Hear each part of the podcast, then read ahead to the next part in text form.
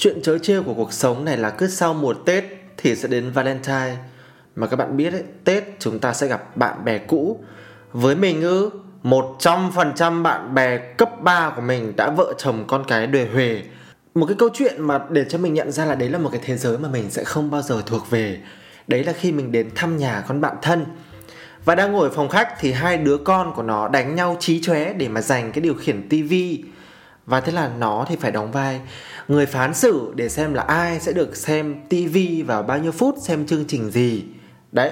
Thế trong cái lúc mình ngồi đấy thì mình thầm cảm thấy biết ơn là thật là may mắn bởi vì tôi sống một mình ở sài gòn và tôi sở hữu cho riêng bản thân mình một cái tivi nên tôi sẽ không bao giờ phải chia sẻ với ai cả.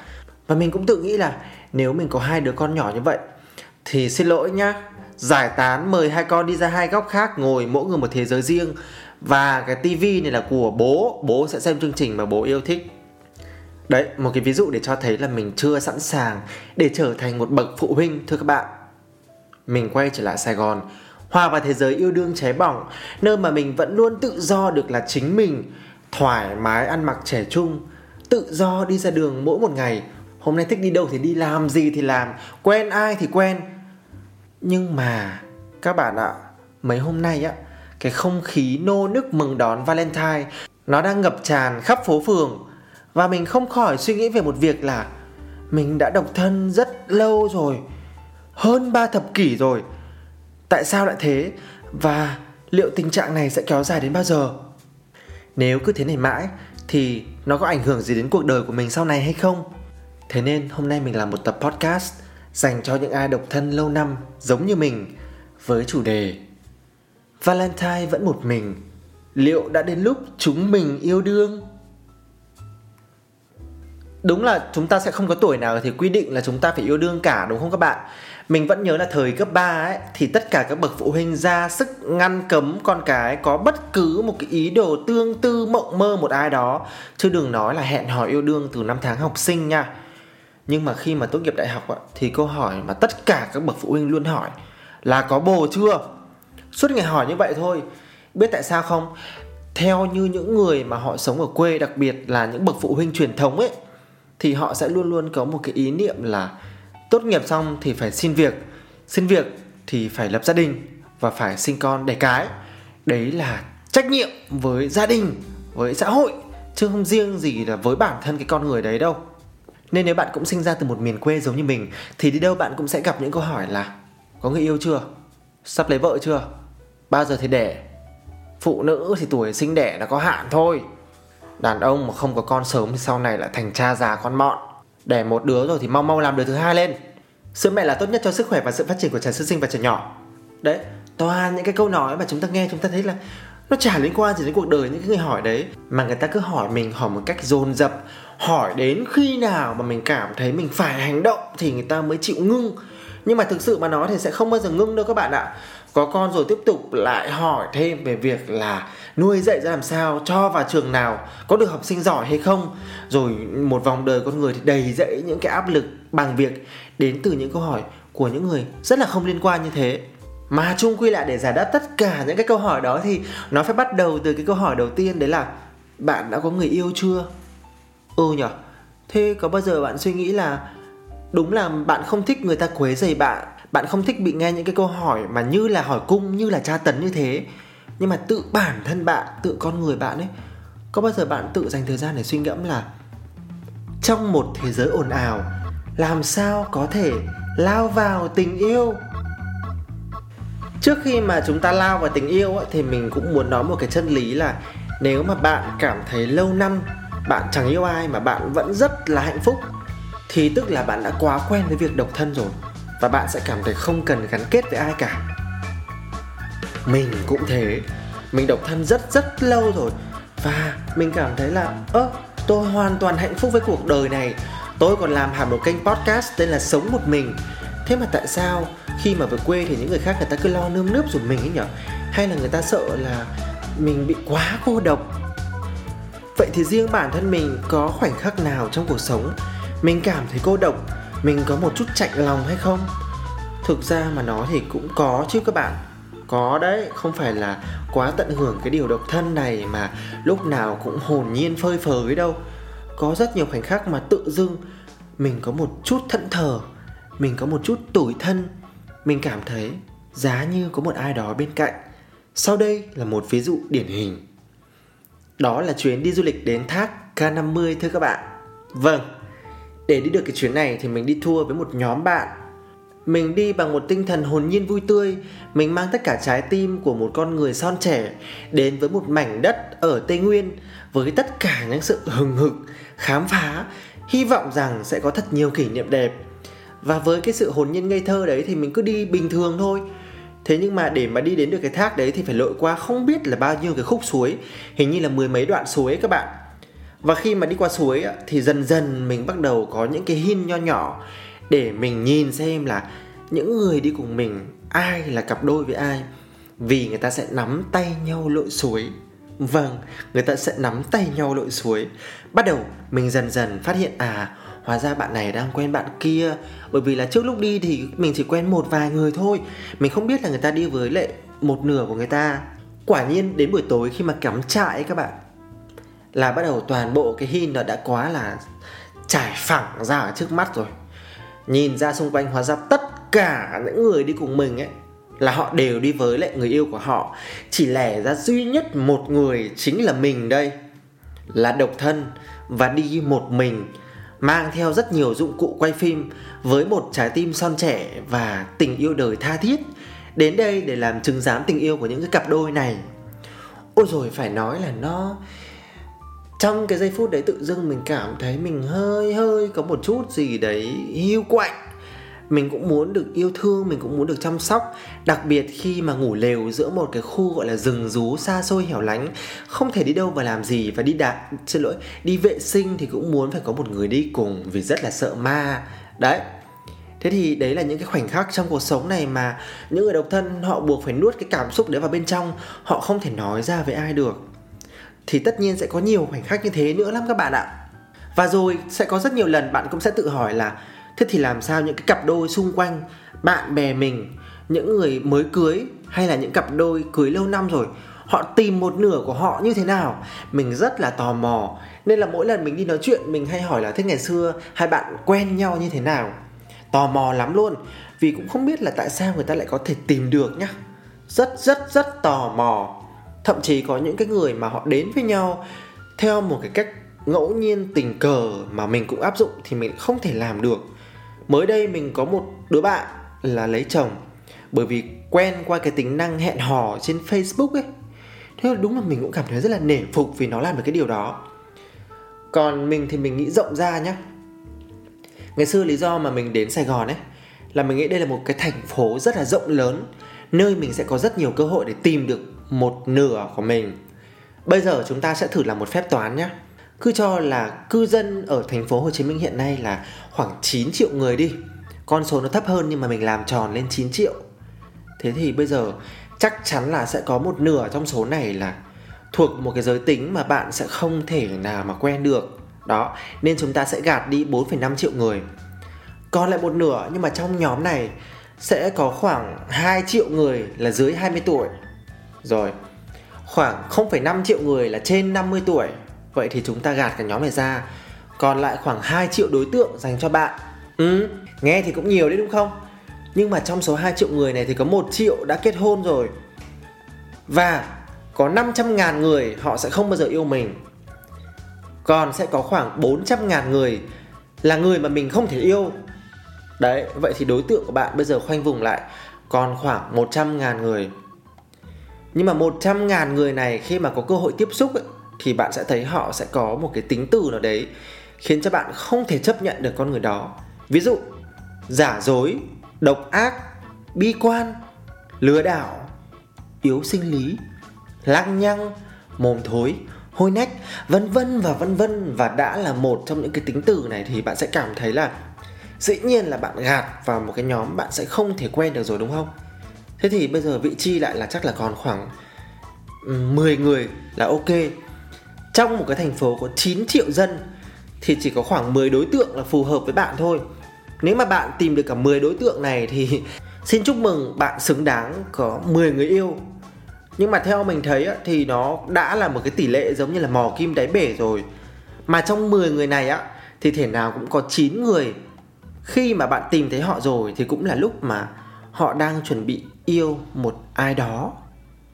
Yêu một ai đó, tức là bạn sẽ tự động viên bạn là, đúng người, nhưng mà sai thời điểm. Đấy, thế có buồn không? Nhưng mà thực ra cái sai duy nhất là mình. Vậy nên, tỷ lệ bây giờ chỉ còn một người, giữa 9 triệu người bao la rộng lớn này thôi. Đấy, đây là người yêu của bạn này. Liệu bạn có tìm được không? Và kể cả là bạn có may mắn tìm được rồi, thì cũng hoàn toàn có thể xảy ra tình huống là, hả? Em nói cái gì cơ? Em muốn chia tay á? Túm lại là bạn sẽ không thể nào mà lao vào tình yêu được khi bạn chưa tìm được đúng đối tượng. Thế cho nên là cũng đừng có mà dại mà nghe ai xúi là, phải yêu ngay đến tuổi rồi, đến tuổi có bồ, đến tuổi cập kê, đến tuổi kết hôn, đến tuổi sinh con đẻ cái. Mà bạn lao đại vào một người nào đó để cho kịp deadline. Để rồi khi đó thì những cái người mà họ từng hối thúc bạn ấy liệu họ có bao giờ họ quan tâm, họ động viên, họ hiểu được vấn đề, những trục trặc mà bạn đang đối mặt? Và liệu họ có hỏi một câu đơn giản thôi là bạn có hạnh phúc hay không? Chắc chắn là không rồi. Nên là tạm thời nếu mà bạn thấy cái việc này nó quá khó, thì giải pháp tốt nhất cho chúng ta là đắp chăn, đi ngủ. Thôi các bạn. Tiếp theo mình sẽ nói về không yêu cũng vẫn tốt mà. Soi gương vẫn thấy rất là dễ thương không biết là mọi người có hay tự soi gương và thấy bản thân mình dễ thương không? Nhưng mà nếu mà bạn không thấy mình dễ thương á, thì chắc chắn là trong mắt những người xung quanh, bạn cũng không thể nào mà dễ thương được đâu. Nên cái điều đầu tiên mình luôn tâm niệm với bản thân mình là khi chúng ta không yêu ai, thì chúng ta phải biết yêu bản thân mình. Và luôn luôn khắc cốt ghi tâm một điều là mình rất tuyệt vời. Chứ đừng có để vì bị quá nhiều những cái lời hối thúc, bị khiển trách vì trễ deadline, vì ế lâu năm mà cho rằng mình thấp kém, mình xấu xí, mình già nua, mình quá lừa lỡ thì mình hết đát. Ôi, tự nghĩ như thế là tự làm hại bản thân và tự bó hẹp tất cả những cái cơ hội đến với một ai đó của chúng ta đó. Nên là mỗi sáng khi mà thức giấc, các bạn hãy đọc bài thơ này nhá. Sáng ngủ dậy một cái, tự ngắm mình trong gương.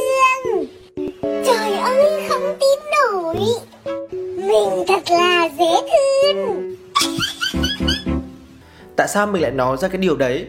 Tại vì trong quan niệm của rất nhiều người mà mình xin được phép dùng trong ngoặc kép là họ hơi lạc hậu ấy, thì họ sẽ đặt rất nặng vấn đề một ai đó mà ế lâu năm. Ví dụ như người ta sẽ truyền đạt là cái người này có vấn đề về đầu óc, bị hâm hấp, bị dở hơi, hay là có một cái vấn đề gì đấy rất là nghiêm trọng nên mới ế lâu năm như thế. Thì có một cái câu chuyện thật luôn là hồi tết vừa rồi về á, thì có những người khách đến nhà mình, nghe câu chuyện là em gái mình đi du học và em gái mình thì nó mới sinh năm 1998 Tức là năm nay nó mới có 25 tuổi thôi thưa các bạn. Mới có 25 tuổi à? Là cái tuổi ở thời điểm đấy mình còn đầy những cái sự tranh vênh, Đầy những cảm xúc hoang mang, vô định, Không biết đi về đâu trong đường đời á. Mà nó đã biết rất rõ là nó đang du học, ngành kiểm toán ở Canada. Và nó cảm thấy cuộc đời của nó đang ở trong một cái hành trình rất là sôi nổi của tuổi trẻ. Thế mà có những người rất là tiêu cực và lạc hậu ấy, Đến nhà mình nói là, họ tự ngẫm ra như này chứ ui, năm nay 25 tuổi mà còn đang đi học. Học xong rồi thêm năm nữa ra trường 26 tuổi. Mà nghe bảo là cháu nó định ở lại làm thêm một vài năm nữa. Thế cơ mà 30 tuổi nó mới về Việt Nam à? Thế thì đến cái lúc đấy thì thằng nào mà lấy nó nữa? Sao mà mình tự lúc đấy mình nghe mình cảm thấy, tại sao người ta có một cái tư duy kiểu như thế được nhỉ Thế cuộc đời của con người chỉ có được đến 25 tuổi hay là 27 tuổi là phải chấm dứt tất cả những cái hoài bão, hay những cái đam mê để mà phải chạy theo một cái cuộc hôn nhân nào đó thì mới gọi là bình thường trong đời sống xã hội à? Thế thì mình cũng cảm thấy là mình may mắn khi mà mình được điều kiện đi đây đi đó và mình tiếp xúc với nền văn minh. Và đặc biệt là em gái mình nó cũng rất là tự tin trong việc làm chủ cuộc sống. Và chúng ta hiểu là mỗi người có một cuộc đời riêng, có một lựa chọn riêng để có được hạnh phúc thế nhưng mà chúng ta vẫn là một phần của xã hội này. Mà đã là xã hội thì sẽ có những thành phần rất là vô duyên. Sử dụng những cái tư duy của bản thân mình để thúc ép, gây áp lực, thậm chí chê ba đến những người xung quanh. Họ không thể hiểu được bạn và cuộc đời bạn là như thế nào. Mà họ chỉ hiểu rằng với họ như thế có nghĩa là hạnh phúc rồi. Còn ngược lại nhé tại sao mình nói với bạn là chúng ta chỉ cần cảm thấy chúng ta vẫn đẹp, vẫn vui, vẫn dễ thương là được? Là bởi vì chúng ta làm sao mà có thể chống lại số phận này được. Dù rằng là như mình mình cảm thấy bình thường với cuộc sống độc thân, nhưng có rất nhiều người họ còn tận hưởng cái cuộc sống độc thân đấy, tận hưởng tuổi trẻ của họ. Thế thì chúng ta cảm thấy vui với thế giới của chúng ta như thế đã là rất rất là đủ rồi.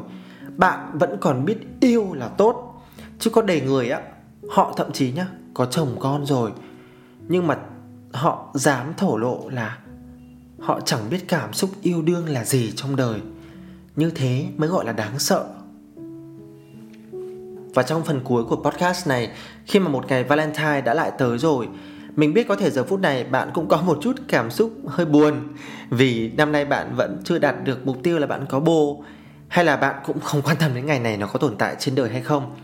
Thì mình cũng muốn chia sẻ một cái niềm tin lạc quan nhìn về phía trước dành cho tất cả chúng ta những ai mà vào valentine năm nay vẫn ngồi một mình ở nhà. Đó là, tương lai phía trước còn dài, ngày mai tôi sẽ có vài người yêu. Bởi vì mình luôn luôn tin tình yêu là khoảnh khắc. Trong một khoảnh khắc bất chợt thì điều đó sẽ xảy ra.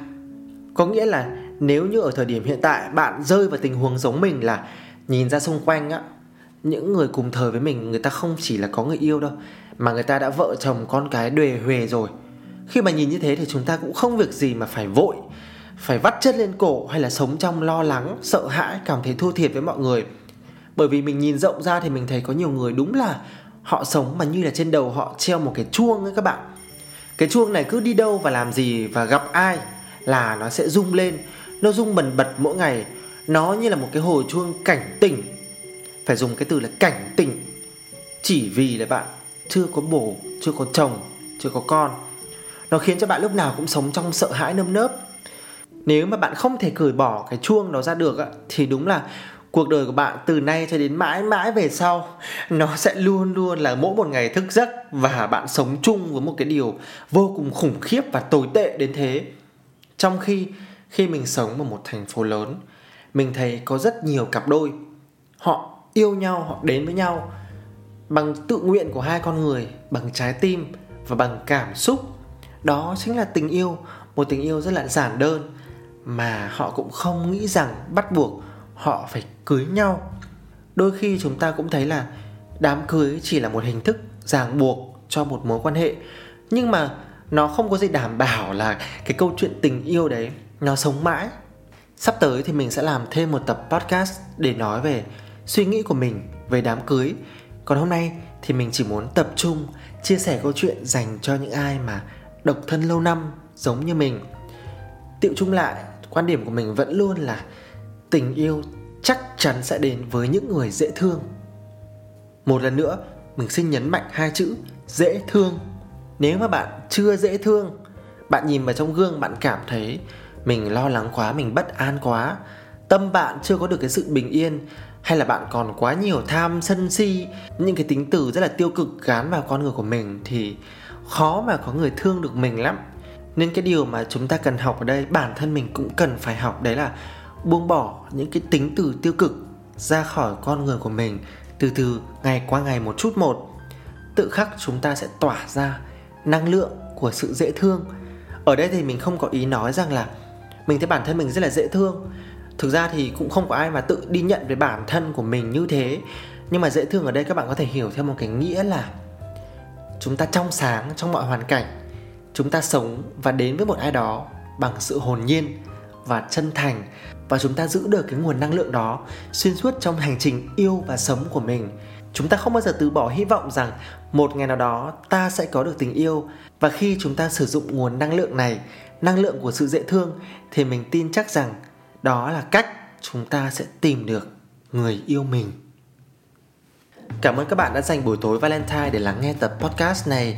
Hy vọng tất cả những chia sẻ của mình trong buổi tối Valentine này phần nào có thể thắp lên một chút đốm lửa nho nhỏ cho bạn cảm thấy tự tin, yêu đời hơn.